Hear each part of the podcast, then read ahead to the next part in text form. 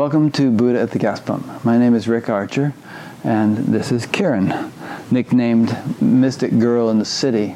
I interviewed Karen about two years ago, and at the time, uh, you know, we both wanted to do another one eventually. I'm up in Vancouver to do a series of interviews and attend a retreat. So those of you who watch BatGap regularly will see a whole batch of them come up in the next few days or weeks. A lot of questions were sent in after Karen's first interview, and I would actually suggest that people watching this interview watch that one first if you haven't already done so, because it'll kind of give you a background of who Karen is and what she's been through and so on. We don't want to rehash all those points in this interview. But a lot of questions were sent in from people, and uh, she and her helpers have collected a bunch of them. So I'm going to ask her some of those during this interview and also my own variations on those questions and little devil's advocate points and anything else that comes to mind. Since it's my experience and observation that people just keep growing and there's no end to it, I'm always curious if I'm re interviewing somebody after a couple of years if if you can possibly remember like where you were at two years ago.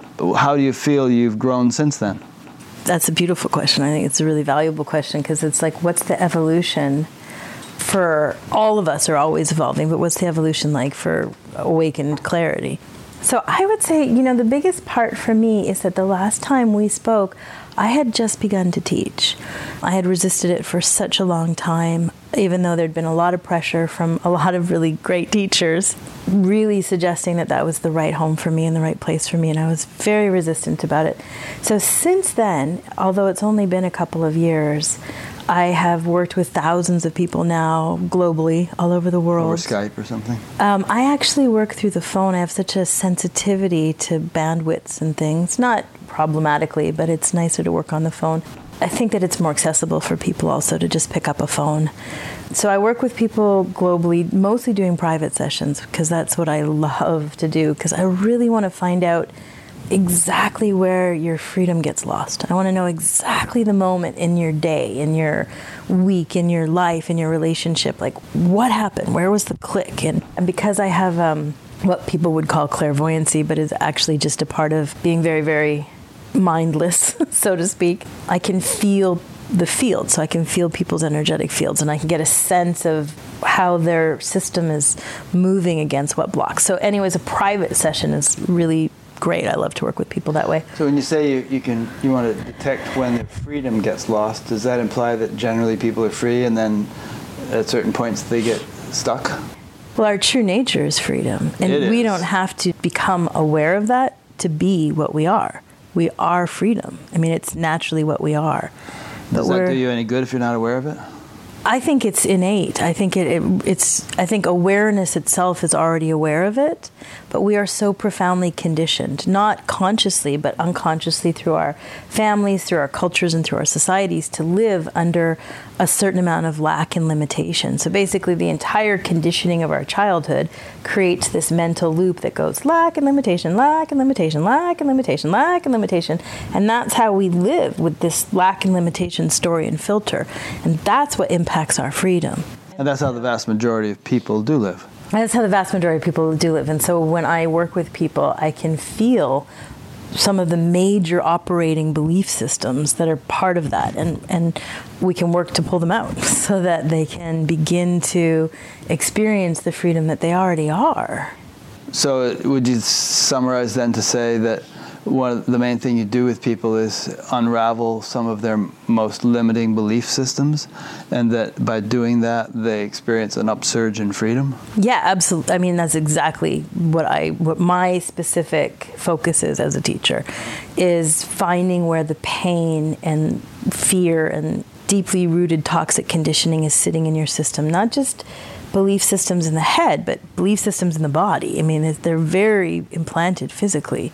So I give people a very concrete map of how to pull them out. And then through working together, we can find where they all are. And again and again and again, I have, I have lots of people that I work with that as soon as you pull one of those deep core ones out of your system, what's left is freedom. Could you give us a specific example of somebody f- with whom you've done that without mentioning their name, obviously? But you know, so Joe Schmo, you worked with him, and, and this particular. I did work with Joe Schmo. did you? Do you Oh. know Joe? yeah, small world. And so you know, you, you, this, this, and this happened, and then he experienced this, and his life changed in such and such a Oh, way. all you know what? Like you can just go to my website and all the testimonials will show you all that. So there's tons and tons and tons of stuff there. But uh, yeah, so across the board, very consistently, that's what happens. But let's use an example of Joe Schmo.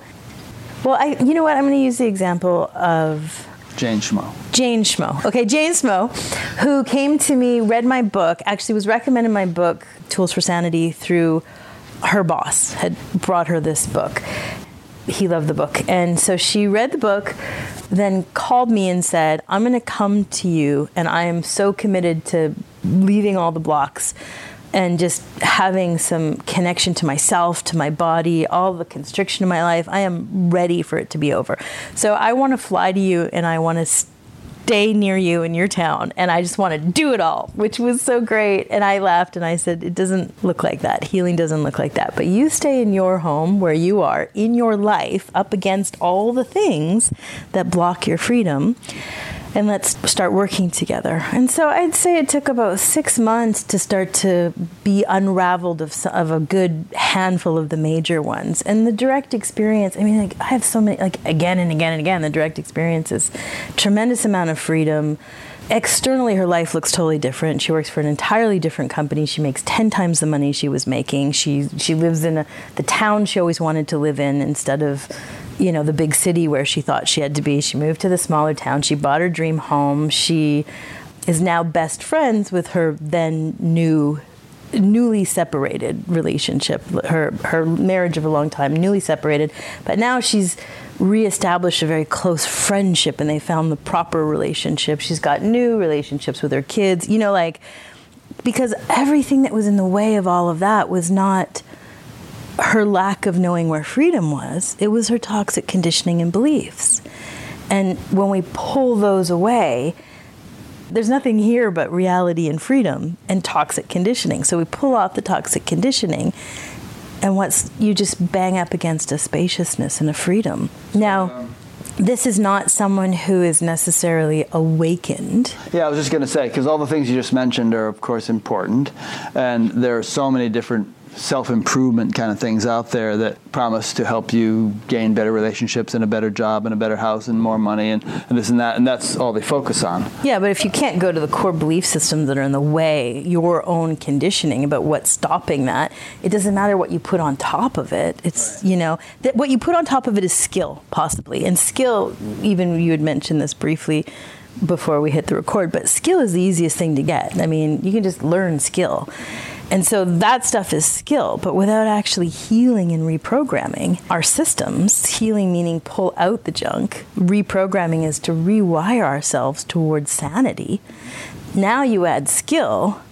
Now your freedom is very available externally in material world world, but internally there's the spaciousness to know that this is a play. This is a, a joyful, playful realm to just wander around in, have a good time with, enjoy.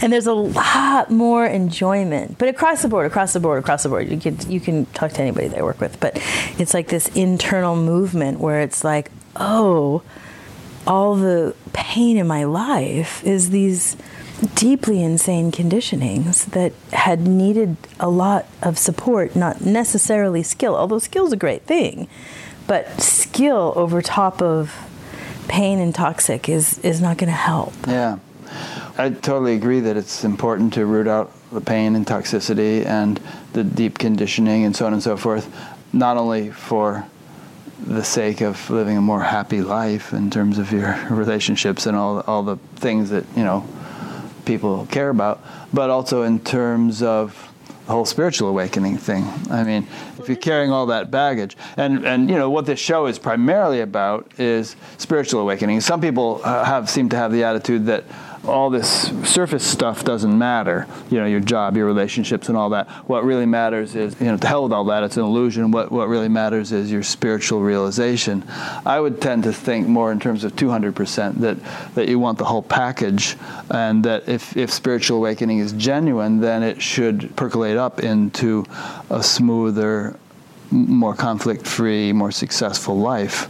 Do you agree with that? And is that kind of your orientation, or because so far the well, the truth has been is the truth of the matter is, is that you can you can have it all. It's your who and what you are, and so I certainly understand that point of view that says, well, this is illusionary, this is a dream, and there's just nothing more important than being connected to this deep field of being and this deep presence. And there are certainly a lot of people and certainly a lot of amazing teachers that that's really the point of view and the perspective. And I think that that's profoundly valuable and I and I get it. It's not my orientation, it's not who I am as a teacher. A, I don't think I need to do it. We have people like Mooji and Adyashanti and Rupert uh, Spira, who are these extraordinarily skilled teachers, to teach you about what is this deep field of stillness what is reality. I find Adyashanti to be extraordinarily articulate, like in the of the inarticulate, you know.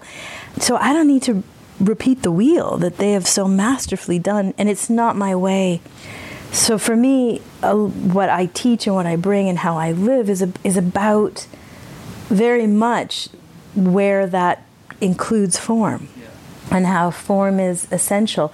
But it's if you just focus on the form and you lose track of the profound piece of the formlessness that is creating it all in this moment, the form is very empty. And if you only focus on the internal stuff, which many people know, and these masterful teachers I talk about, the stillness is very empty. The spaciousness is very empty. So, for where I stand and how I experience reality, the point of the vast, spacious stillness is form. I mean, consciousness is forming. It's so, for me, from my perspective, it's such an incredibly obvious thing it's a miracle that there's all this spaciousness and then here it is it comes into these forms of our bodies and our lives and it feels so clear to me that that's the point of it so it has to include it now i think the difference between when i work with joe schmo and all the joe schmoes many of whom do not even necessarily know about enlightenment or not enlightenment. They're just coming to me for support with a very accelerated path of healing. What they can get is a, is a tremendous internal freedom as well as great functioning outside. So, for me, what I consider awakening or enlightenment is when the apparatus that identifies as this separate being dissolves and it can't come back. And there's so there's this you know, for me, it happened suddenly one day. The My identification mind, dissolves, not the, the, apparatus. I mean, this is your apparatus. The apparatus that allows me to identify ah, dissolved. Okay. Yeah. So all of this, all this is the same as this is the same as this, right? This is all form, but it, there's an inability here to identify that little, whatever that little switch was. So the people I work with who are not awakened or haven't had that apparatus switch off, they, they have equal access to freedom and they can live freedom. The thing that dissolves that apparatus so that there's no more ability to identify is personally, I think, is not in our hands. I think it's a bit like falling in love. It's essential, it's inevitable, it will happen to every single being at some point. The ability to control that apparatus I don't think is something in our control. I have two points on that. Well, using your falling in love metaphor, if you let's say spend your time hanging out in strip joints or something, you're not likely to meet the kind of person that you're really going to fall in love with. Whereas if you engage in activities with people who resonate with your way of being, then you're more likely to, let's say you're into meditation or something, you, you go to meditation retreats, you might meet a person who is resonant with, with your way of being.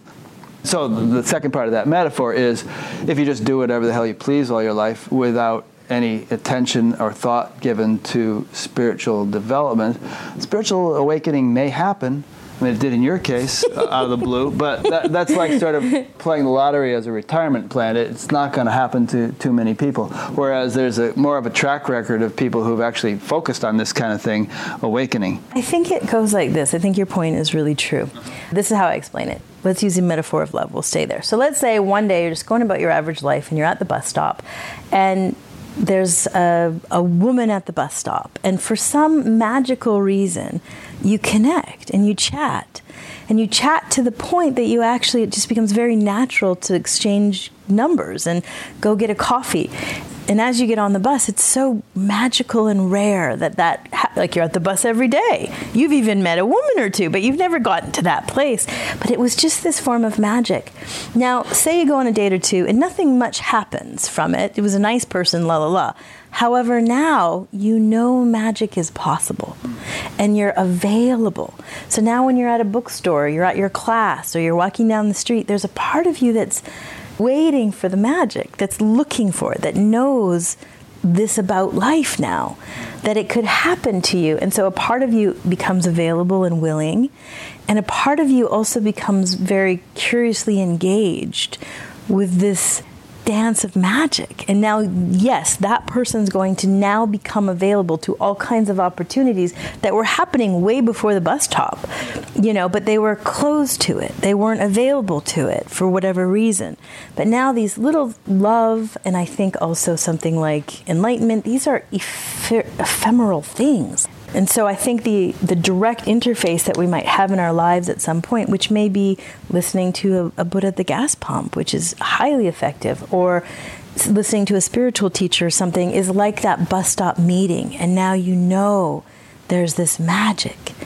And so, of course, you cannot go back to the bus stop and expect the next person to come. You like, it's not going to happen exactly that way again, but it makes you available and starting to notice what's actually here, what's what's around. Yeah. So, in case people are getting lost in the metaphor, what we're what we started talking about here was whether spiritual awakening just happens out of the blue by accident, and you have no control over making it more probable or likely, or whether you can actually by where you put your attention and, and how you spend your energy, uh, make the likelihood of it greater.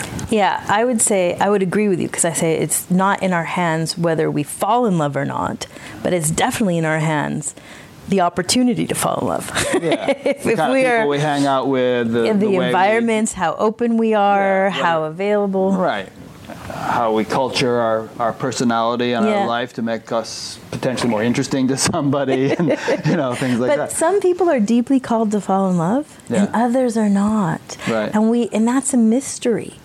Those that are deeply called to fall in love are going to be cultivating it anyway because it nourishes them. The cultivation is nourishing. They're not more likely to fall in love, frankly, than the people who are not true because it's inevitable. I don't know about that. We're and, all going to do we're that. Just, this falling in love business is just a metaphor. it's a good metaphor it because it's very similar. It's yeah. like guess what coming home is? It's so, love. Yeah. So translating, you're saying some people are just uh, more likely to fall in love because they're they're inclined to. I mean, some people are more likely to get awakened or enlightened because the flow of their life is in that direction or around that interest. No, the thing that I'm totally agreeing with you with yeah. is that little thing. It's like I think across the board we all have equal opportunity for enlightenment, and it's not in our hands. However, what is in our hands is the probability, like the probability to cultivate it. So we can be in dating coach seminars and we can go to singles events and matchmaking. You know, we can go to meditation, we can go to satsang, we can follow teachers, we can read books. I project if you're doing that, that was your natural call to begin with. And that is a nourishment in itself. And does that make you more likely to actually become enlightened? And again, I'm quite frankly, I'm the wrong person to ask these questions with because none of this is the focus of my teaching because I could give a flying F about enlightenment or non enlightenment. Like, I could care less. So Adya is the person to really have this conversation with, or Rupert. But from my point of view, having become massively enlightened, meeting people all the time in my practice who were totally unaware that it even existed, never been to a meditation, never went to a talk, never had any relationship to it at all. And out of the blue, it happens, happens, happens. And tons of people who are incredibly devoted. And it's their heart's true passion.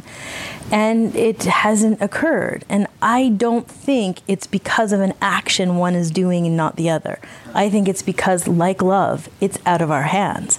But I hope that you're listening to these talks and doing meditations because they nourish you as opposed to drive a sense of failure in you, a sense of not good enough or haven't gotten there yet. Well, it's an interesting discussion, actually. I mean, it's a cart and horse kind of question. Are people interested in meditation and stuff like that because they're destined to, to awaken pretty soon and therefore it's piqued their interest in these things?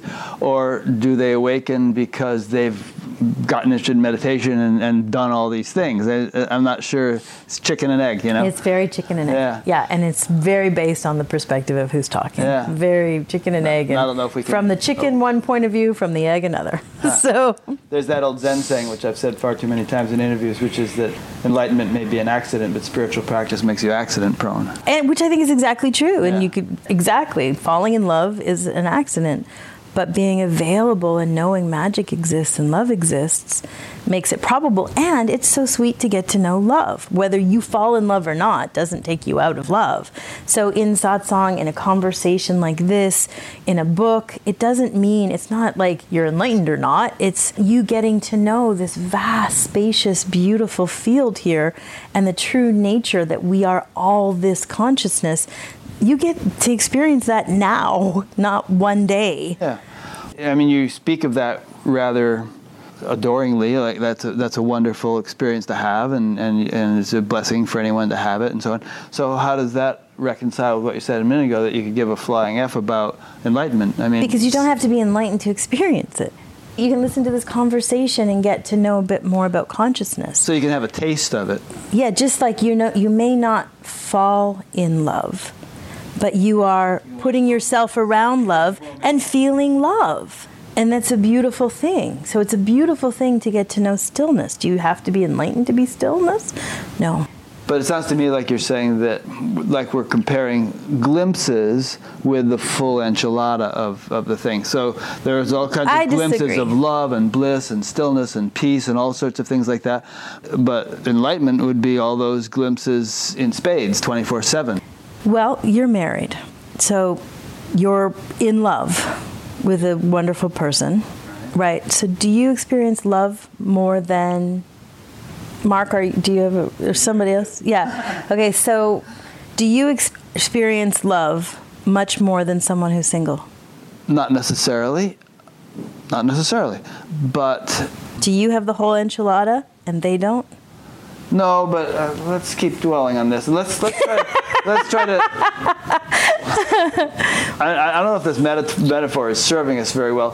Um, I think it's exactly on point. It's Like- the same exact thing. like we all know spiritual seekers, and maybe they've been meditating for decades. That's the single person. They've had all sorts of glimpses and tastes and wonderful experiences, and those things come and go.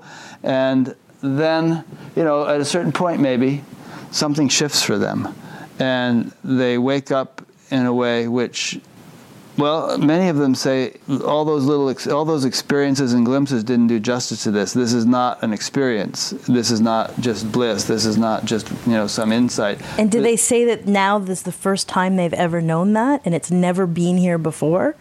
Well, maybe some do, but I think I more often than, than that I hear people say, "Wow, this has always been here." Ba-dang, bang. That's my point. and I never That's recognized it. That's my point. Right. Right there. But by that token, it's like okay, another metaphor. Everybody in the world is a millionaire. They have a million dollars in the bank, but hardly anybody has been told they have a million in the bank. And among those who have been told it, hardly anybody has been given access to the bank account. And then you know, a few people get access to the bank account, get their million, and begin living like millionaires. So you know, every That's all seven billion analogy. people in the world. the, reason world. that one doesn't work the same way is because somebody's controlling their money and they don't have access to it. Love, or our true nature, no one's controlling it. We always have access to it. So you may not know anything about it, but you have a sunset.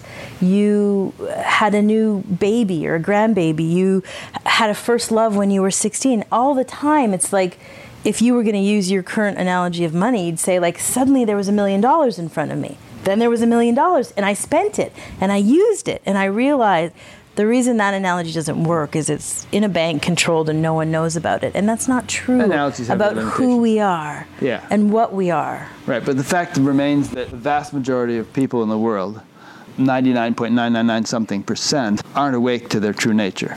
And nor do they they need to be in order to be their true nature. 99.9% of people in the entire world have had moments, if not weeks or months, where they had a complete sense of there's something more here. There's magic in the world. What I'm looking at and who I'm thinking is not everything that's here. Questions of who am I? Like, no one needs to teach people that. So, what's the difference between somebody who is awake to their true nature and somebody who doesn't need to be, as you just put it, but is free of all toxic conditioning. So let's say, what's the difference between someone who's awake to their true nature versus someone who's entirely free of toxic conditioning? It still is conditioning because this is a condition, but it's there's nothing toxic. There's no story of lack or limitation. What's the difference between the two? This one has no ability to identify. The apparatus that makes one identify is gone. define identify? I am these stories in my head. I am this lack of limitation. I am this name. I am this body. I am this person. This one still has identification. That's the only difference. Okay, but this one's free of toxic conditioning. It's all just dreams. This one's lucid dreaming. This one's not lucid dreaming. It's exactly the same. Same, same, same one. We're all the same. Same dreamer dreaming exactly the same. This one dreams lucidly. What's the difference of a lucid dream versus, you know, you're both having great dreams. You're both having flying dreams. This one knows I am dreaming a flying dream. This one says, woo, I'm flying. Right. That's the difference. And are you saying that there's no qualitative difference between those two? Uh, that there's no preference between one or the other? Or are you saying it would be good to shift this one over to that one? It would. I don't have preferences. You don't. You have preferences, or you? others might have preferences, and you? it's not my job to argue it. Why don't you? Because I can see you and I are one. Yeah. We're exactly the same. You are myself. Yeah. Having this extraordinary experience of you over here. You are the same having this like it's all it's all just one. And I know that. There's I know there's no difference between us. I don't think that it's better to be me than you at all. No, of course not. But on the level of me and you, we're not talking about the oneness. We're talking about individuality. But in the level of oneness, I don't think. From oneness doesn't wish it was me, not you. oneness is very gloriously in love with every moment of Rick and would not miss one moment of it. Not one moment. It's so delicious, amazing. It's anthropomorphizing to say this, but does oneness want to awaken in the form of Karen or Rick or Mark or anybody? Is, is there sort of a, an innate drive within the oneness to awaken to itself within form? We, we talked about this in our first did, interview. yeah. Yeah. So, and my answer, I have to say, is the same. Here's a different way to answer the same question. In every moment, we have this freedom. We have free will. We are we are who we are. Who we are. A dog is a dog is a dog. It doesn't need to know it's a dog to know it's a dog. We are innately free. We are beings of conscious as consciousness. We're consciousness coming into form.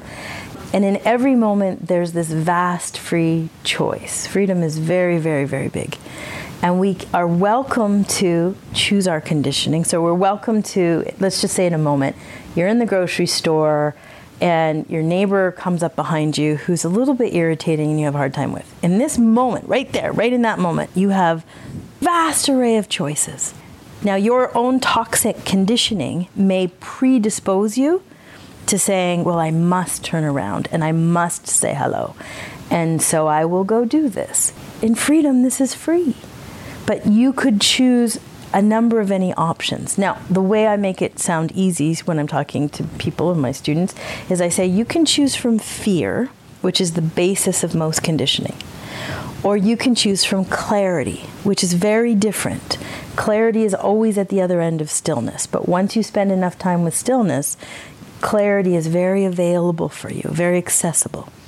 So now, in any moment, you can choose fear or clarity. And fear, when you make a choice from fear, it will run this experience for you. If you make a choice from clarity, it runs a very different experience for you. That's experiencing evolution, thriving, safety. You choose fear, you start to choose lack, limitation, the beginnings of abuse and war, and you know, but in all this freedom, you are welcome at every moment to choose either way. So, does consciousness want this choice? No, it's very, very free. But in every single moment, every single moment, clarity is equally available in every every every moment so there's no place that is so dark that is so lost that is so painful that there's not a clear choice that will bring you to thrive that will bring you to safety that will bring you to freedom right there. 100% freedom or a step in that direction? Certainly a step in that direction, right. a step that will move you there. I love, you know what, I love the way the Christians speak about this because I think so much of Christianity is based right there in that story, which is that the story that Jesus is here for you in any moment. And you are always forgiven again and again. And you are always, I think the way that they talk about it is you bring yourself to God and God is there for you forever, regardless of what's gone on or what's happening. And in your darkest times, they say, you know, he will pick you up, or, uh, you know, the, the storyline, right? But I think it's so beautifully spoken about this piece, which is, which for me, clarity is always available. Does consciousness want you to choose clarity? I would say no. I say it's bigger. It's way, way, way more free than that you cannot believe how huge freedom is. I mean, it is one very, very, very vast, eternal movement of vastness. Freedom is very, very big, so it's nice to have some rules.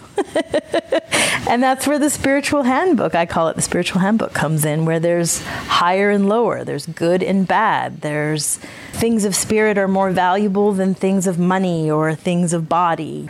All life is valuable, and eating animals is wrong, you know, and it, these are difficult things. It's nice to have a rule book. In spiritual handbook, I call it, versus reality, which has none of that. None of that is true in reality. It's so much bigger. The two points that you've made in the last in, in, this conversation that I want to kind of reach back and bring in. One was a few minutes ago. You said something about stillness enabling one to deal better with stuff. access clarity. Access clarity, right? And so, how do you um, culture stillness? Well, I think every culture has ways that they do that, and they're so beautiful. Where I come from, which is up north in the Arctic, people go hunting. You're from the Arctic? Up from the Yukon Territory. Oh, so yeah, yeah. So people go hunting. They go. they things are getting stillness? a bit intense. Yeah, they just they they, they get out in nature. They get out in quiet. nature and they're quiet and right. they stop thinking for a few days and they mm-hmm. get some clarity. Blast I think out of some of yeah, yeah, where you are. well, uh, whether they do or not, right. you know, I come from a culture that hunts for for their food. Yeah, I know. And there's very little agricultural. They, just, they don't ever catch anything. They just like to sit there at the side of the river. Yeah, I mean, I, I personally in this moment can't make these calls on what is the right way or wrong way to do it, but I can tell you that that's how they access stillness. Okay, Going so there's for a lots hike, of ways of culturing stillness. Getting on a boat, sitting on your por- yeah. front porch. The farmers in Iowa whatever. probably just spend a lot of time in the evening sitting on the porch and getting to stillness. Meditation is a very beautiful way to do that because it gives you a structure. It gives you a repeatable structure. So if you find a structure that's really great for you, it's lovely. It's a it's a direct interface with it. Yeah. Another question that I had based on something we spoke earlier is, you know, this whole thing about either dismissing the world as an illusion or taking it as a beautiful expression of the divine and, and taking it somewhat seriously. I think it kind of relates in a way to the fact that traditionally there are two lifestyles. You know, there's a there's a recluse lifestyle and a, a householder lifestyle, and the vast majority of people are better suited to the latter but a lot of the spiritual traditions have the custodians of them have been recluses, and so they've put an emphasis on recluse values. And so there's this all, all these books and all this talk about oh the world is an illusion and you know it's all worthless and all that stuff. And a lot of that sort of filters or seeps into the uh, psychology of people who aren't cut out for a recluse lifestyle but are interested in spirituality so it kind of confuses them, or perhaps even makes them di- Im- impractical or something because they're, you know, they're kind of withdrawing from things in the world in, a, in a, a sincere desire to know God or to know true nature. I think it's a great point. I think those people who are naturally introverted or extremely introverted I think a recluse lifestyle is actually quite fulfilling. And it's a beautiful fulfillment of coming to know God and coming to know oneself as that experience. So I would call it more like introverted versus extroverted experiences of God, because an extrovert is not going to do great in a reclusive way. And vice versa. And vice versa. So I would define it in those ways. And I would also suggest that the discovery of stillness itself is still rather new for our world. And we have these early teachers that we know, like Jesus or Buddha or Confucius, where their only teaching is really like, P.S there's God. like, and then, and I feel like even but when we come up to today, this is of course my vast generalization here. We come up to today where we have an amazing, amazing amount of teachers, and so many of them masterful in different perspectives. We're still very much on the threshold of P.S. There's stillness. If we look at someone like Eckhart, who's the, the big gun out there with 5, 10, 25 million people that he's connecting with, I mean, his teaching is this big, right? P.S. There's stillness.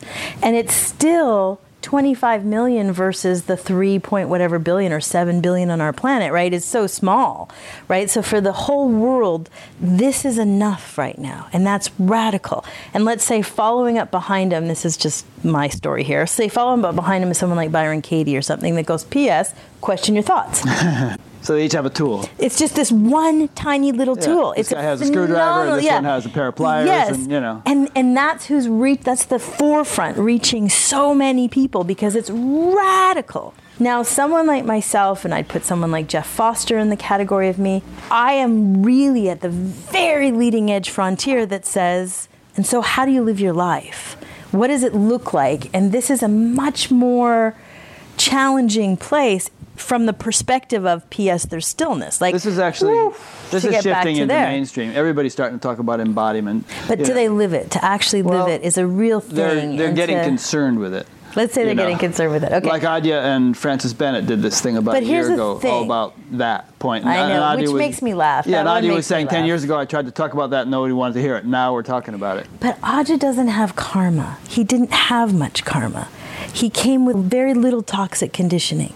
So he has not had to figure out how to live his life from toxic conditioning. Being awakened doesn't suddenly let all your conditioning go. It doesn't.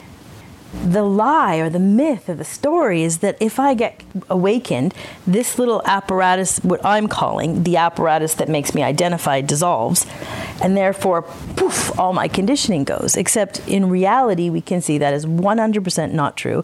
Go look at anybody who became enlightened. It's not true. So, someone like Adya, who is ultimate, uh, I mean, I cannot respect this man It's enough. just that the He's conditioning no extraordinary. longer binds. They have conditioning, but it no longer binds. Is that they're not that- would you say identified They're not with it, so they're not bothered by the fact that it, it's happening. right. It's irrelevant. And some of that conditioning can be Sexist. weird, illegal, even. It can be illegal. It can, we see this all over. We see it happening everywhere. This, but the the one who's conditioned this way is not bothered because they're not identified. But it doesn't change the conditioning. We have to heal what Adya would call an internal revolution. I call healing. Yeah. And so when we look at someone who is this great, uh, like again, who I respect so much, he's extraordinary as a teacher. He's not who you're going to go to with an extreme anxiety disorder. He doesn't know anything about it. He loves you. And when you ask the question, his entire being wants to answer it for you because he loves you and wants to help. but he's never, he doesn't know what it is, what it's looked like, how to root it out, how to get it out of the system. Like, he doesn't know. So, so he'll give you brilliant advice about reality, but he's not going to give you the nitty gritties. Where someone like Jeff Foster, who has had, you know, some real conditioning and had to get through it, is going to give you a very different perspective and it's a direct experience. So I'd say to live in your own life, awake or not awake, but to live it free, in freedom, to live your relationships, to live every house, your house of relationship, your house of finance, your connection to God, your connection to your body. These houses need healing. And that's how we, the more we heal, the more free we are. The more he, we heal, the more free we are. The more he, and that is a journey of embodiment. And the reason that's my specialty is because there ain't no one who's got worse conditioning or harder conditioning than me. there may be a few, but mm. I've never you're met in the them. big leagues. I am in the big leagues. I come Yeah. from severe ritual abuse. I have an adult teenagehood and early adulthood filled with multiple sexual traumas and attacks and I've been beaten, I've been raped, I've been up everywhere my, in my life as I live. So I'm You as dark as it gets. Yes, me and Teal are sisters. Like Yeah, she t- I I'm never- Teal. Teal and I are the same. Like that's the dark karma that I have lived. You know, one thing I was wondering, you have a lot of wisdom and a lot of clarity and everything, and so this may be a sort of a silly point, but maybe you could comment on it though, because some people might be wondering this, and that is that a lot of times when people undergo a lot of severe trauma, they, they have this dissociative disorder, which in some way resembles awakening because there's detachment a sense of not being the body, things like that. So, how would you contrast or compare some sort of disassociation with actual b- the breaking of identification in, in the spiritual spiritual sense? That's a really good question. I just finished writing a big essay about it, frankly. I have a book, it's a free book on my website now. It's called From Fear to Freedom, where I talk about the very detailed aspects of fear and how fear moves in your body. And, it, and I close the book with a chapter on disassociation because disassociation doesn't actually come from fear. It's not actually a movement of resistance. It's a very different movement. And uh, I have heard other teachers who don't have a direct experience of disassociation refer to it as some kind of extreme avoidance or something like this, yeah. escape. Multiple personality Yeah, it's related. totally wrong. They're totally, totally wrong. I know dissociation really well, and we're sitting here. My mother is sitting here while we're doing this conversation, and she has many, many nights that I was in. You know, sometimes I would disassociate for weeks, and I she would receive a phone call. And she would have to talk me through what's your name? Where, like, where do you look around, Ki- Kieran, and see if you can see a street sign?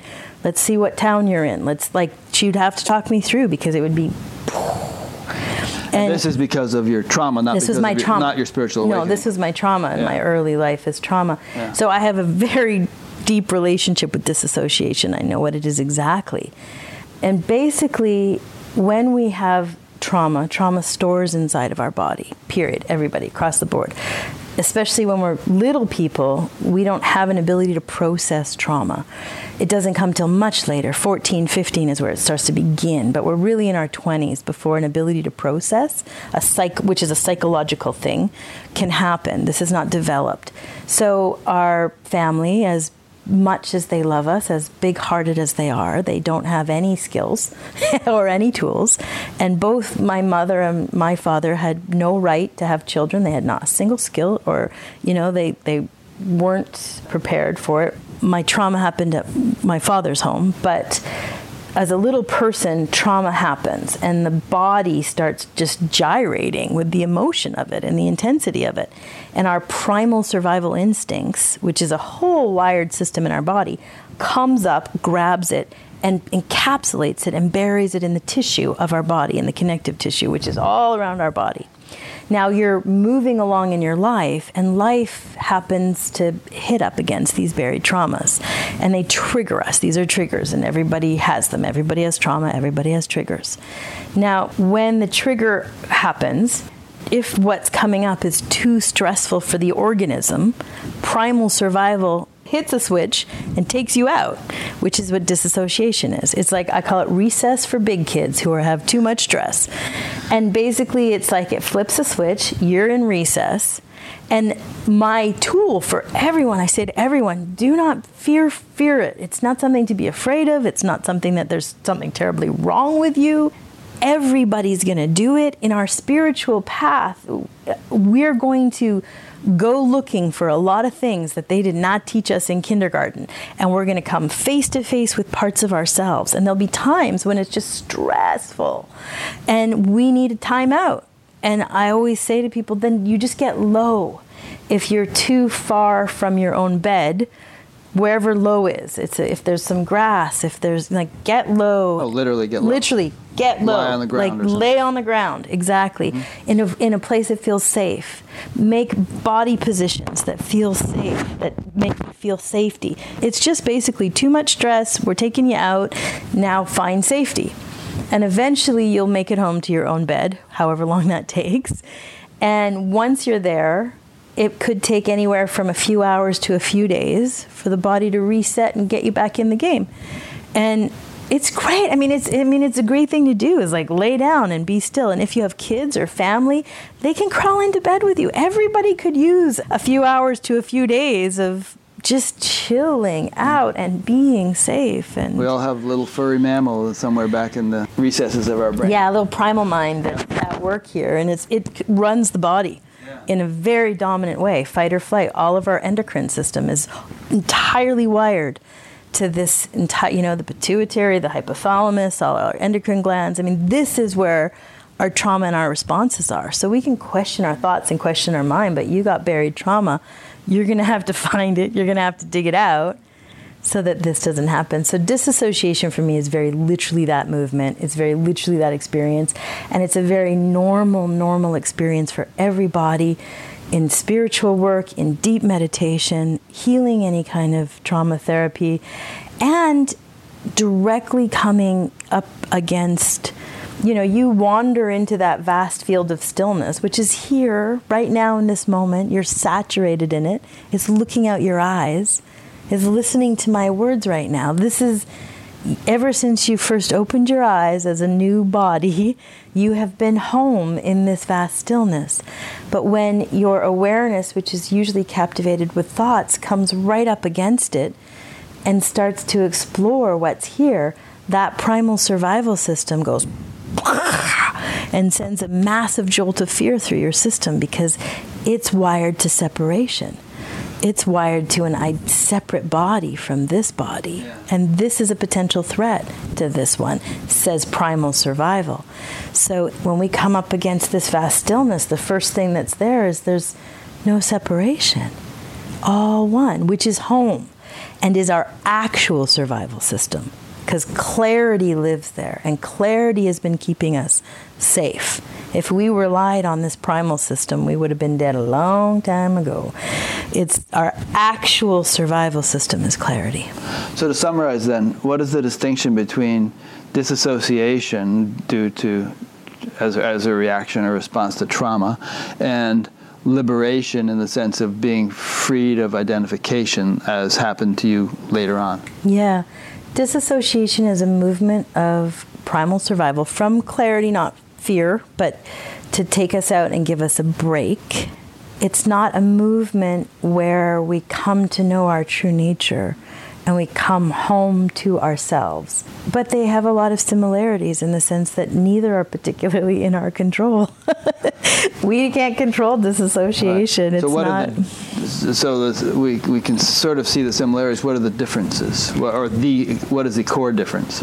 When you come to know your true nature, um, awakened or not, there's a very deep sense of familiarity, of safety, of of wow, of awe, of magic, of great relief. When you are disassociated, you are somewhere who knows where, curled small into your, to your body, or you've left your body, and there's a tremendous dis- disorientation. And this is true nature, or, or disassociation. Disassociation. Yeah. Let me, let me throw this at you. When I was talking to Teal Swan, she was advocating kind of out of body experiences as a technique Yeah. of some sort. And I, I said to her, I said, you know, I mean, your true nature is not. It's it's universal. It's fundamental. It's everywhere. And so this out of body experience thing seems to me to be just a sort of a form of disassociation, where you you're taking some aspect of your individuality and separating it from some other aspect of your individuality.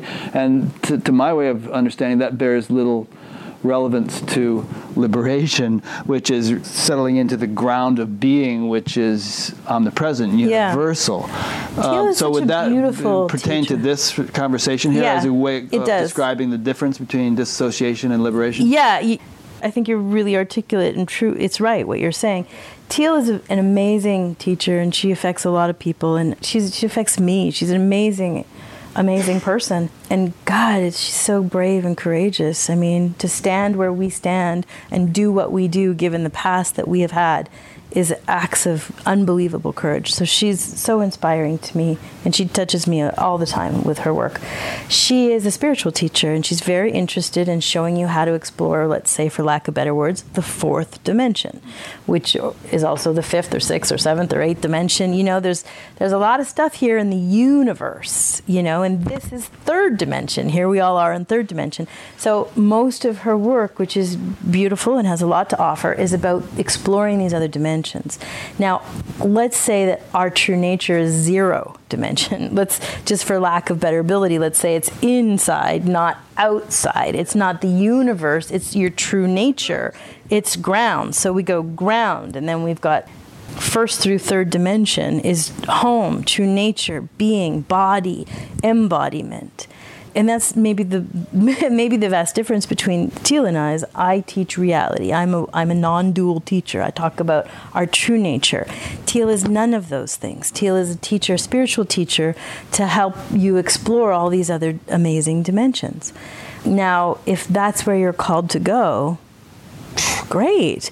If where you're actually called to go is, I say, in, I say, like the universe is a big, big, bad place, man. You can get everything is there. Angels and angelic realms and our akashic records but also demons and hell realms. And if you open yourself up you better have some skill and tools to figure out how to navigate this incredible audubon of stuff versus true nature is none of i mean all of it is light. And that's the thing i think the beautiful thing between teal and i are, which is the same is that in my experience of life i have very literally looked at the devil the way nobody has, has. Like i know bad. You cannot scare me because i have lived it. But i have lived it and seen it was god. I have seen the light. I have seen it was a dream. It was an illusion. It's literally made of light.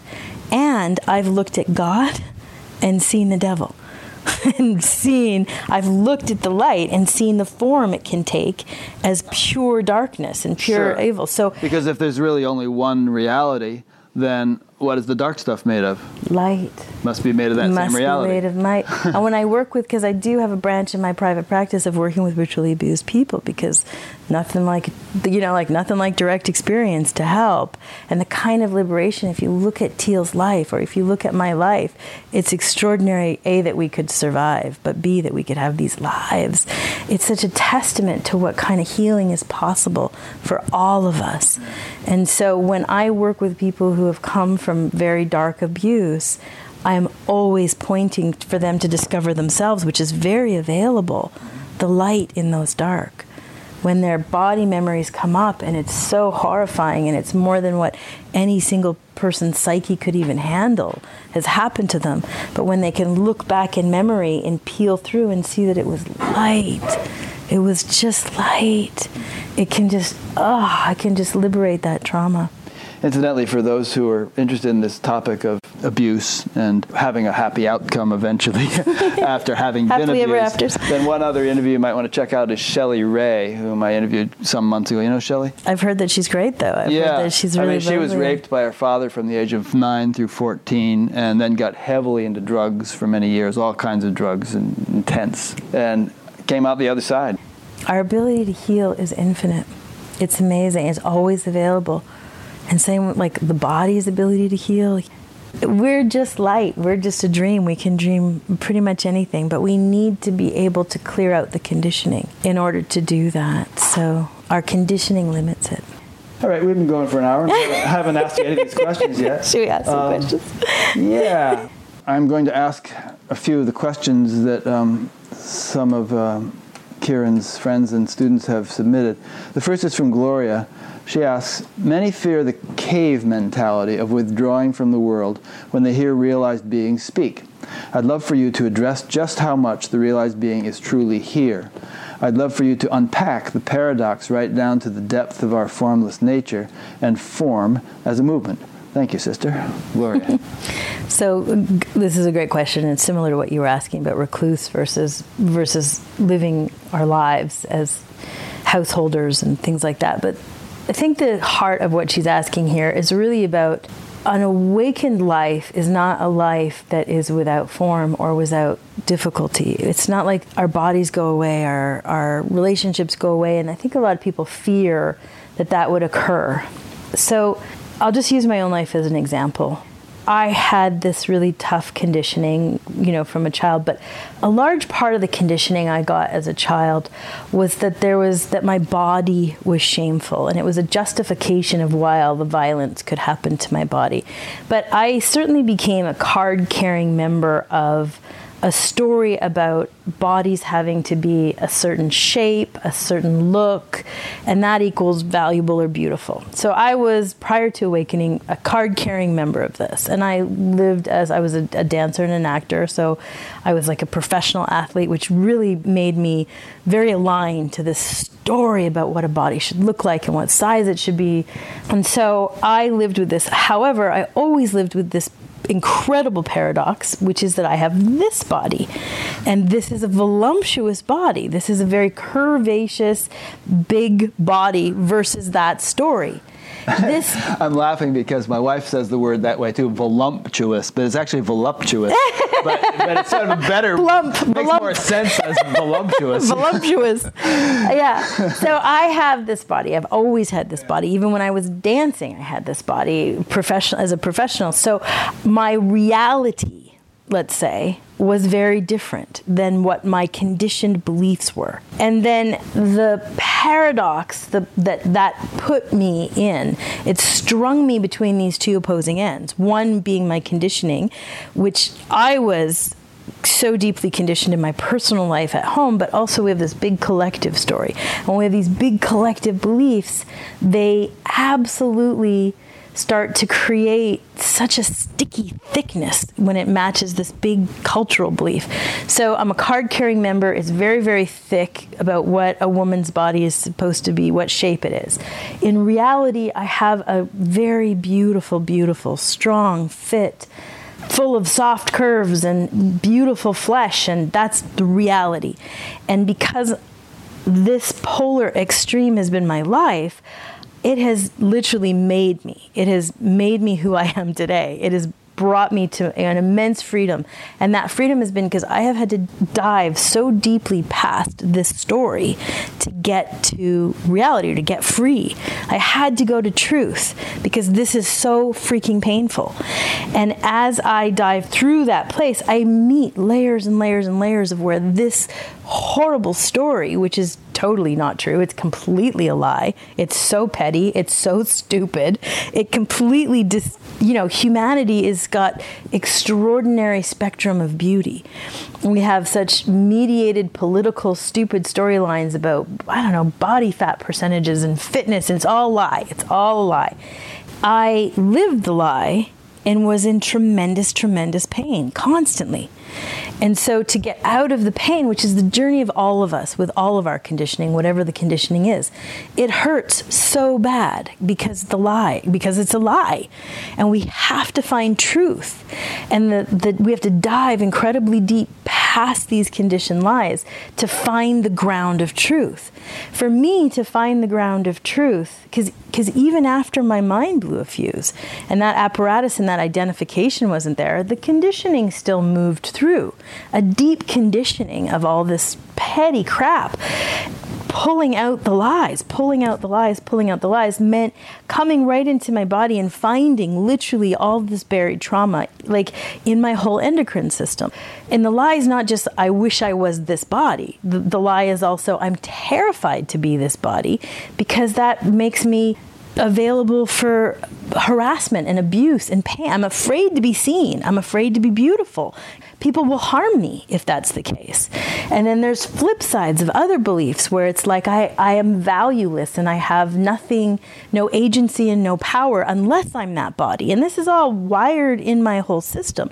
So I have to go to these there it's in my solar plex it's in my liver it's in my ovaries it's in my chest like it has to be unstrung but as it gets unstrung a, it's the most unbelievable adventure. I mean, healing is the most extraordinary adventure, and people think healing is you call an offside, you have a bunch of cathartic reliefs, and then game on, which is not healing at all. Healing puts you so deep into living because it puts you into truth. You have to find truth, and that brings you into life. And so, in that journey where I started to really find truth and living, I started to find such immense love. And and when you find truth and you find reality where our bodies are unbelievable. They're woven of light. The most light is our bodies.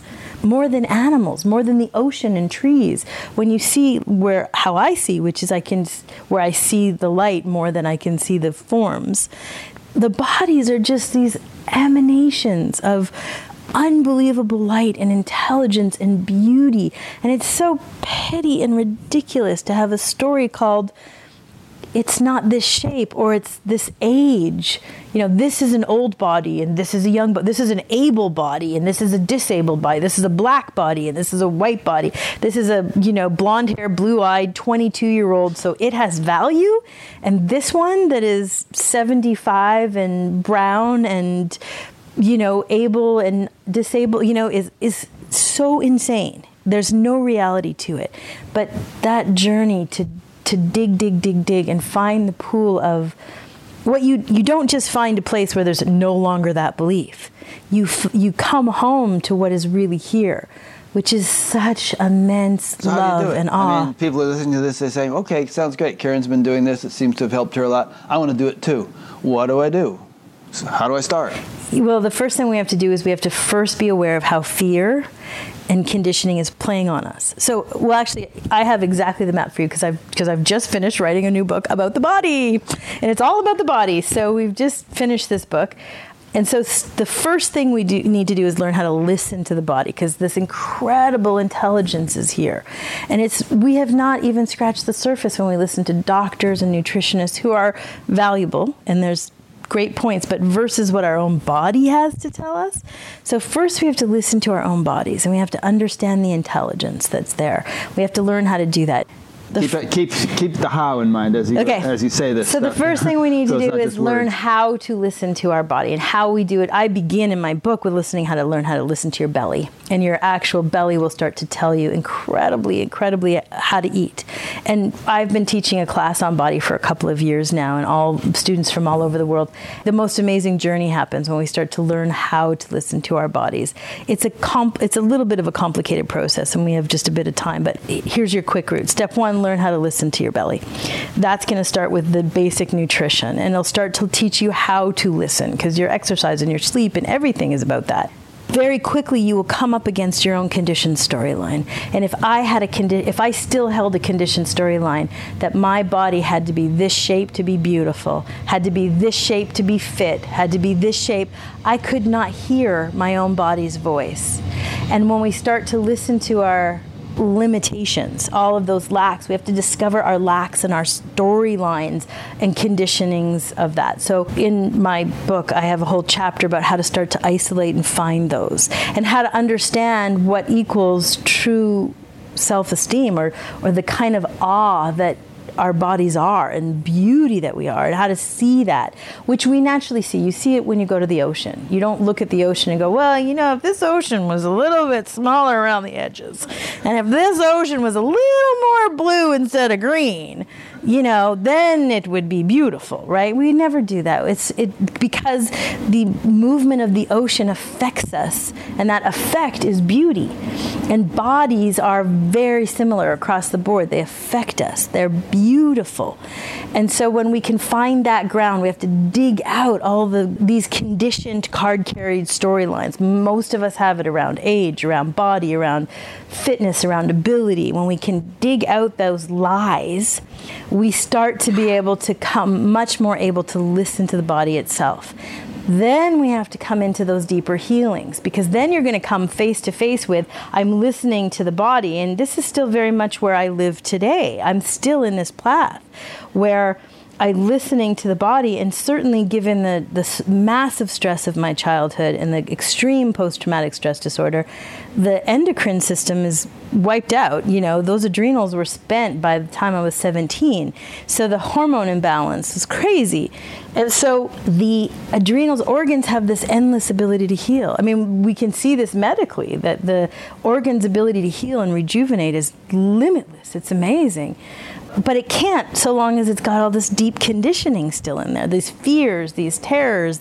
So it's not until we begin to unravel like bring all that to surface. And so the back half of this book is how to work with those deeper core traumas and how to start to find them and just lay them out. Because once we're listening to our body, once we've thrown away the petty belief systems and we're much more capable of knowing what truth and reality is, then we're still going to come face to face with traumas held in the body and anything, any kind of physical thing we have with our bodies, any condition, any illness, any ability or disability or that kind of stuff is all going to stem from these deeper pains, these deeper traumas, and they need to be brought out of the body that is an extraordinary journey you do not want to miss. Like you want a front, you want to be the front seat pass to your own transformation of your body. Like it's unbelievable, unbelievable. It's climbing Mount Everest a hundred times. It's so sweet. It's so beautiful, and that journey it has made me. This is where I tell people all the time don't be afraid of your karma. Your karma is what will make you. I was strung between these polar ends and working in a profession that defined these polar ends. And I was a card carrying member of This is a Beautiful Body, which kept me out, kept me unspecial, not valuable, not beautiful. You know, it kept me on the outside the whole time, my own storyline. And that strung was so, so, so painful. And to come home to a place where the body is so loved and seen as beautiful and listened to so that all of the healing that needs to happen can start to happen. And the body tells me how. And it's a journey, it's not a snap your fingers and you're there. I suspect it's a journey that goes your entire life of the body. I think it never changes. The chemistry of our bodies changes, the shapes of our bodies, the abilities, the, the movements, and we can listen to our body and find what needs support. So, you know, I'm in an amazing process right now where I'm working with all kinds of nutritional support, which I think of like crutches until my endocrine system can stand on its own. I have these little crutches of how I eat and exercise and do all my stuff. But in that journey, I can't believe the stories that my endocrine's been holding and, and the pain of my body and how extraordinary my body has been given what's actually here that needs to be healed. And I cannot stand here. I can only ever tell you my direct experience. But from somebody who has no ability to identify and I still heal. I'm still healing. Healing happens here. And it happens from a place of immense love and needing so deeply to find reality. So, is this the life of a householder or like, you know, does a cave mentality, like if we're talking about recluse versus living in your life, I don't think we can miss this journey. Yeah, I think it's probably a little tangential to that to, to that uh, you know consideration of householder versus recluse because I mean there are plenty of recluse yogis who have spent decades trying to purify their bodies through various practices and austerities and yoga and everything like it's that. It's a different level though when you're pushed up against a whole community that's telling me what shape my body should be. I mean, I think if you look at the, like we talked about this before, I mean, somebody literally wrote in the comments, this woman is so overweight, who could listen to this woman? You know, like on the boot at the gas pump, like some story of this. Now, who cares? Obviously, this person has some serious dis- yeah. delusions and some problems, and obviously lives with more pain than I live.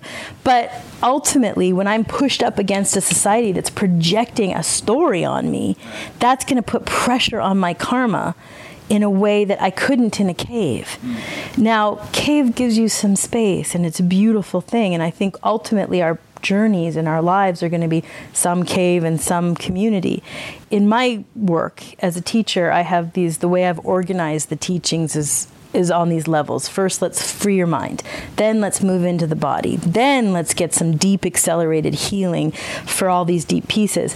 Now, we need to learn how to navigate this effortless, if it's all a dream and we can have anything in the dream, how, how do you do that? Unless we have liberated our minds, lived, come into our bodies, healed all the big pieces, we can't really fly there. Then I have a level called mastery, and it's all about community. It's just 100% community. It's a social, I call it a social platform for the sane and conscious, which I think is really cheeky. but basically, it's, A, it's really fun to play with community when everybody's sane. So accessing clarity and never fooled by fear, that's a joy. But also, once you reach that place of sanity, you're still in a world where mostly everybody's insane. And you're still going to be possibly possibly in your marriage, you're the sane one versus your kids, your partner, your work relationships, and you love these people and this is your life. So we need real skills on how to navigate that role, you know, of like, how do you be the point of clarity when everyone else has such, such a deep current of fear? And how do you move that? That's at the mastery level. I, I have about a, you know, half a dozen people in that, that level right now to work and play and, and share together and figure all that sort of stuff out. But there's a point in our personal evolution you have to come out of the cave regardless because you have to have this collective belief system push against to root out those last bits of stories of limitation that are limiting your freedom and only community can do that. And that is the gift also. No one wants to miss that you know? If there's a sane pathway to be in community. It's refuge, it's ourselves, it's love, it's it's such an essential part of our journey yeah. and it's so valuable. But it's it's a skill. There's a beautiful point during the end of the tenth mandala of the Rig Veda. You know how that goes, Mark? It's something about a community is significant in unity, and, and, and the collection of the enlightened or something is so much more than the sum of its parts. And I don't know, it goes on very poetically and beautifully, but, but um, there's tremendous potential in that. I, I, think you're alluding to something like that. Yeah, yeah. And there's twofold, right? When you bring a whole lot of this powerful, beautiful energy together, of a lot of sane people meditating together, yeah. there's a lot of powerful work that can be done in terms of yeah. world peace and world issues because there's not an agenda there should be a war, there should not be a war. We should be eating animals, we should not. If there's no agenda and it's just pure vast stillness that can basically help to open up possibilities of clarity. That's, you know, the work. So it's so great to dance together to he- to do this, like to heal our world and to work on projects. But we have freedom, so it's not an agenda base. It's all fun. But then at the same time, to be able to get to a place this is really the this is really the catalyst to get to a place where you see your community even if they are wildly insane as unbelievable catalyst filtering your own story back to you and that this is all just one and so my neighbor who is bringing the chipper on and chipping all the trees at 6 a.m. on Sunday morning is a glorious movement of myself to either help me bring agency to my rage, you know, because it's a great way to bring it up, or it's a glorious aspect of some deeper dance, you know, and to be able to actually function in everyday life like that. So let's go back to Joe Schmo at the beginning. So, my beautiful Josephine Schmo, who is just one of many, many, many. You can just go onto my website. You'll see many of my students that are like this. But she, I hope she's okay with me telling the story, even though it's not her name. So she was in a meeting with two upper level bosses that came in, and it was supposed to be like a just a kind of evaluation of where we are today. Anyways, they came in, and these guys lost their shite. Like they just went insane, and totally started attacking her in a really inappropriate way. And she sat in that meeting and went, Wow, this is really bringing up how much I want people to like me. Like I can see this belief system. She just in her own set how she was not like, oh my God, I might be losing my job and what's happening and how could I have been so wrong and why are they talking to me like this? She just sat there like, wow, because she just felt this whole pressure on that belief system. And she just watched the whole belief system came up. And then she got in her car and she drove home. And the whole time, because she called me later and told me about this, and she said the whole time she was just saying, thank you. Like, not from some freaking mindfulness practice or some teaching or some, just, it was a true movement in herself to just go, oh my God, thank you. And this, just this grin of just like, I know exactly where that belief is. I can see the history of it. I felt it. I'm going to go home and pull that sucker out because wow. And, and just this like, thank you. Because the sweetness of that, the beauty of that, it's way better than anything else. It's so fulfilling, and it's it was just such a fulfilling moment. So that, my friends, is clarity, yeah. and that is needing some community. And now remember, Josephine Schmo is not she's not clear. She's not like she's not an awakened clarity. She's a human with very l- little limited conditioning now. Yeah, and it's a nice so, story though because we've all heard the saying that everything God does is for the best, and that the world is my guru, and that you know things don't happen capriciously or arbitrarily. That there's a, a meaning or a value or an evolutionary purpose to every little thing that happens. I mean, we've heard these philo- philosophical things, and you know it's a little bit harder to live that in the thick of it. But there's an example of someone who took a difficult situation and did just that. And it was never difficult for her. Yeah, she never experienced she it as a like difficult situation. Perceived it as an evolutionary opportunity. Yeah, exactly, and that's exa- that's it exactly. Carlos Sorry, get excited about Don Juan Matus used to talk about the value of, of being under the influence of a petty tyrant.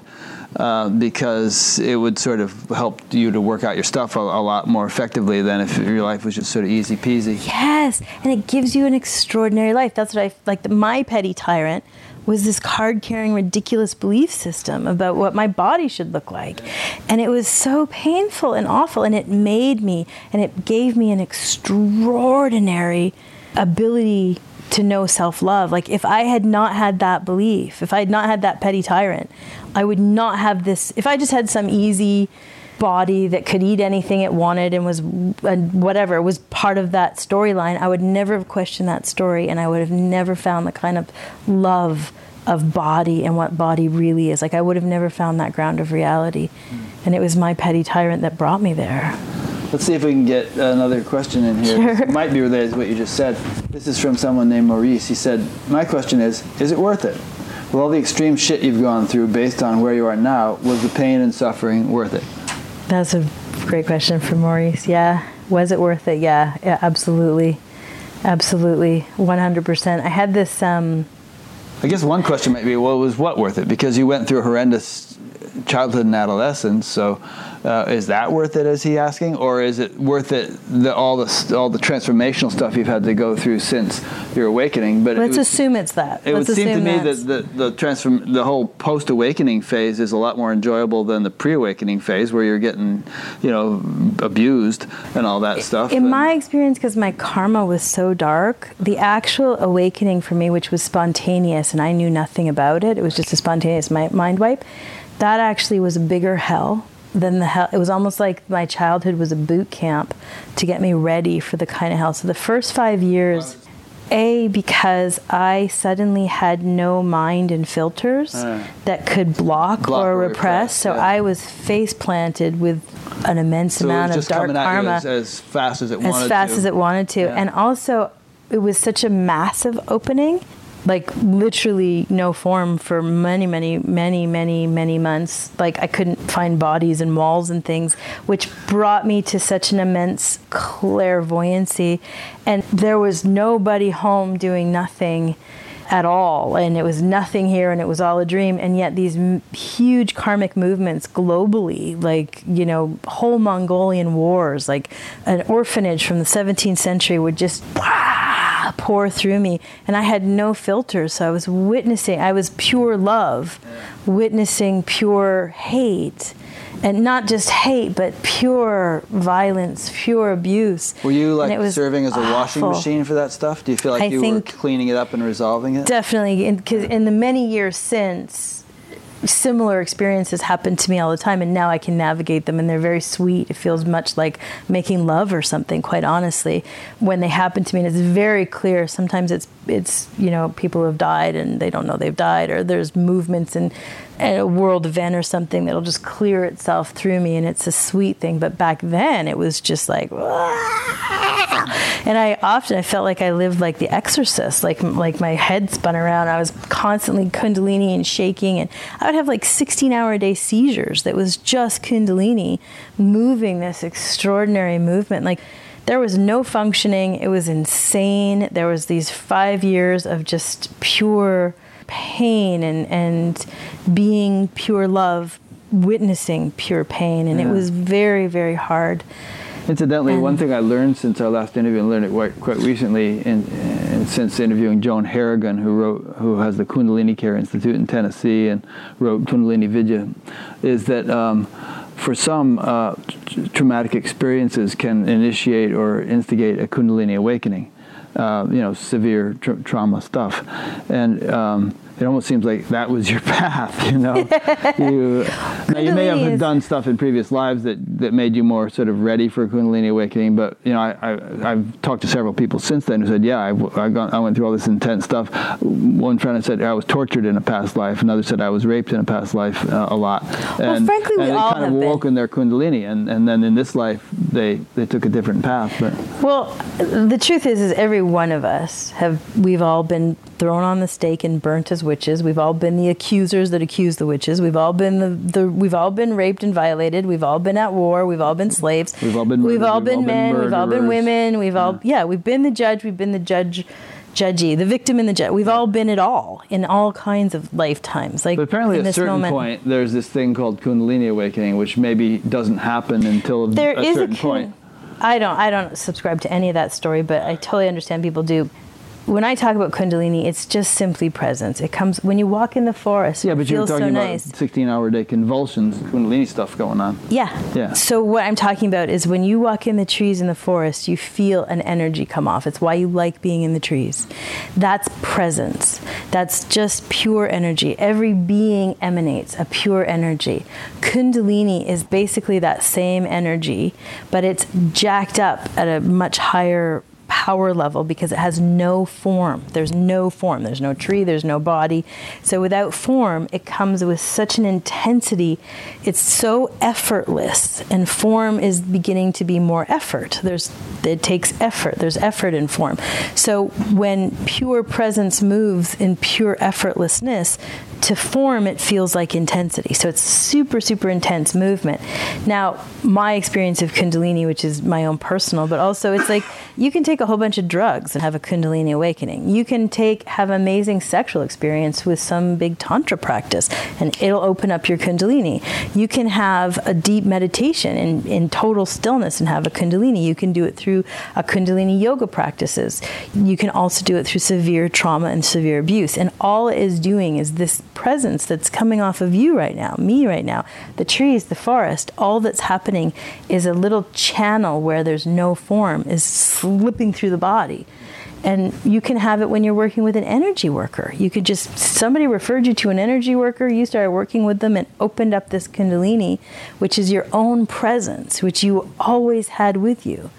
And it's beginning to move in a way that's formless. And it comes through and it hits a block, hits these emotional blocks, these, these blocks in our bodies, and it bangs against them and that's where people get the heat and the flips out and the epileptics and the, the kind of movements. I tell people it's like a hose. If you turn your hose on full blast and there's kinks in your hose, right, it's going to flip around.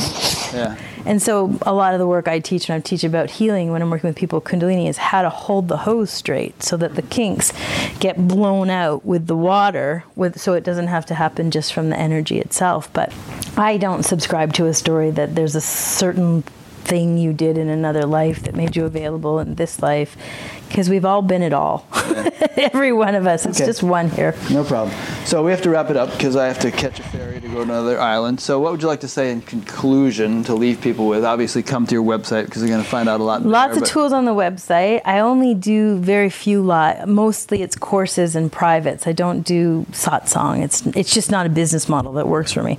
In my industry, that's the business model. it doesn't work for me. But I will be in LA and then Ojai in November. So it'll be the only time this year you could see me in and person. That's on your website. That's all on my website. I think I'm really grateful. I think the moral of Maurice's story about was it worth it? I have so much gratitude in a way that is not a practice way, in a not not in a like daily gratitude practice way, but it's just a natural way that I move every day where there's just so much life and I'm so extraordinarily amazed at the life, and I'm so touched at each of us uniquely and who we are and what we've done and what we're working with and and the kind of evolution that we're doing. And God, that's it. Just it just makes my heart so bow down in gratitude for the whole thing. So it's so been worth it. It's been such an extraordinary journey, and the and I don't think we need to miss the journey, any of us. We don't need to be afraid of our karma. It will make us. And if you're a card carrying member of I need to be enlightened and I am not, that's your polar that's going to make you. Whatever your journey is, it's an amazing journey not to be missed. It's, it's beautiful, and I'm grateful. It's all God entertaining himself. Yeah, in the most glorious way. Yeah. All right, great. Well, let Thank you. a couple of concluding remarks. Um, this has been a lot of fun. You and I could go on all day easily, you know. Which you may in coming days, yeah. but not not for the camera. right. and uh, for those watching, you've probably seen some of my interviews before. If you haven't, then uh, there's a website, batgap.com, where they're all archived and categorized in five or six, four or five different ways under the past interviews menu. Um, there's the future interviews menu. You can see what's upcoming. There's a lot going on this fall. There's the donate button, which I always mention in passing. I like to kind of keep a light touch on that, but it's essential for making this possible. There's a place to sign up to be notified by email each time uh, new interview is posted, usually once a week. And there's an audio podcast, which is almost uh, has as many listeners as the YouTube channel has viewers. And there's a place on the site to sign up for the audio podcast. So check all that stuff out and there will be a link to Karen's website, probably to her new book and her old book and everything else. So you can click on those, and um, I hope that you've enjoyed this and uh, benefited from it. And um, stay tuned because I've got another five or six coming up in the next couple of weeks. So thanks for listening or watching.